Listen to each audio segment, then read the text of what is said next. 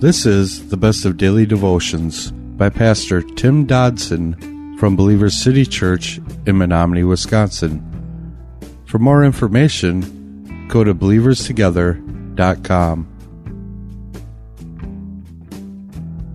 We're in the book of Acts today, chapter 14. Chapter 14 of the book of Acts.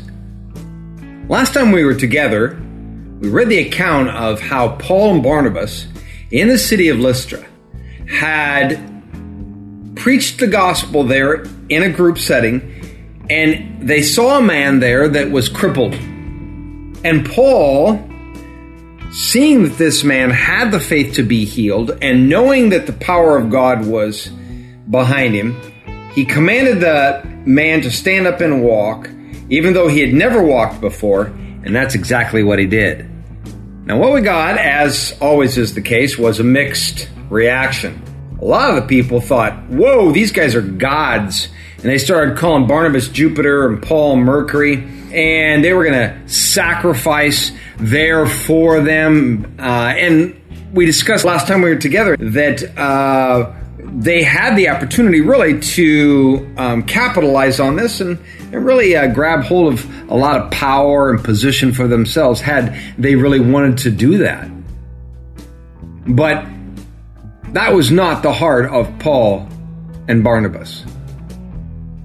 In fact, when these men came out to sacrifice to them, thinking that they were gods with all of the powers and manifests that go along with that title, they answered back in a righteous manner, picking up in verse 14 says, But when the apostles Barnabas and Paul heard it, they tore their clothing and sprang into the multitude, crying out, Men, why are you doing these things?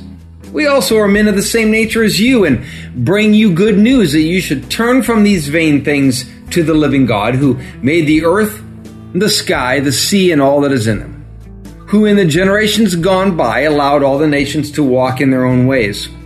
Yet he didn't leave himself without witness, in that he did good and gave you rains from the sky and fruitful seasons, filling our hearts with food and gladness. Even saying these things, verse 18, they hardly stopped the multitude from making a sacrifice to them. So you see, Paul, he, he didn't even seem to flinch at the proposition or the temptation, if you will, to grab hold of this for his own gain and power. In fact, we don't have any record of him at all even stopping to ponder that temptation that was before him. He simply acted, he did what was right from word go. I think it was almost as if he'd already made up his mind long before he got there of how he would deal with this situation. You know, in fact, making that firm decision before that opportunity comes knocking, well, I think that's the key to being a Paul instead of being a David Koresh. 1 Corinthians 10:31 says, "Whether therefore you eat or drink, whatever you do, do all to the glory of God. Whatever you do, do all to the glory of God. It doesn't say, whatever I do, do all to the glory of Tim, or do a little bit to the glory of Tim. Do all to the glory of God. And because Paul now passed the test, let's face it, he went on to write the lion's share of the New Testament and to lead thousands to Christ. And then those thousands went on to lead hundreds of thousands to Christ. So, Paul went on to be Paul, and he didn't die in a shootout in a remote farm in Texas. Nor did he commit suicide while waiting for the mothership to appear from the far side of the Hale Bopp comet. All kinds of crazy accounts in uh, the recent decades that have gone by in our generation.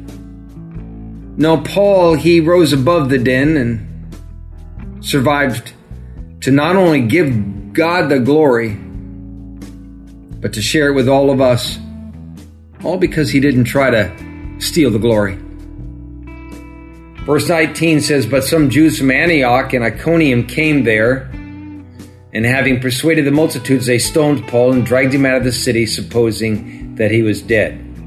Well, that's a nice thank you, huh?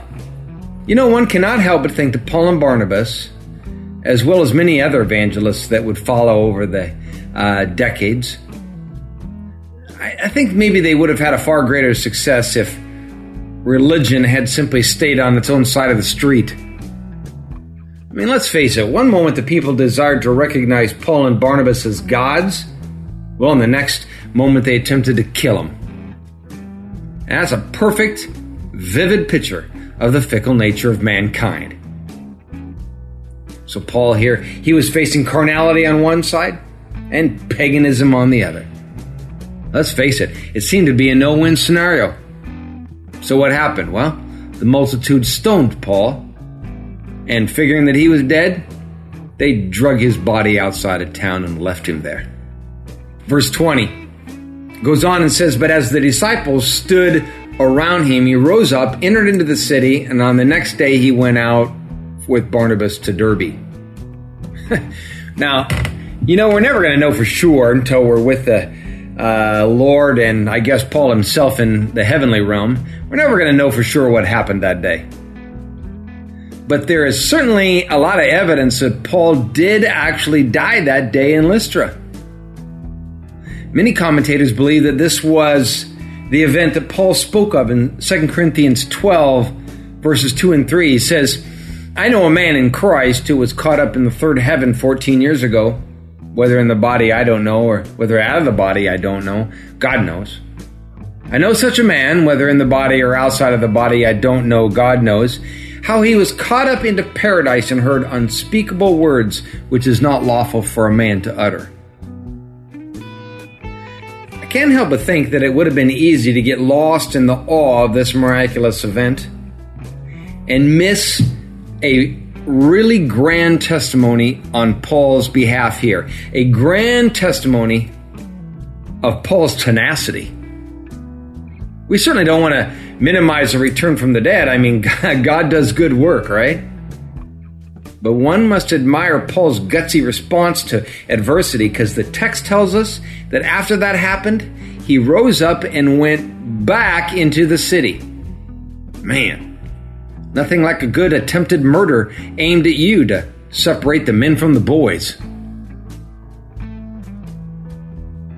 That was a daily devotional by Pastor Tim Dodson from Believer City Church in Menominee, Wisconsin. For more information on Pastor Tim Dodson or Believer City Church, visit believerstogether.com.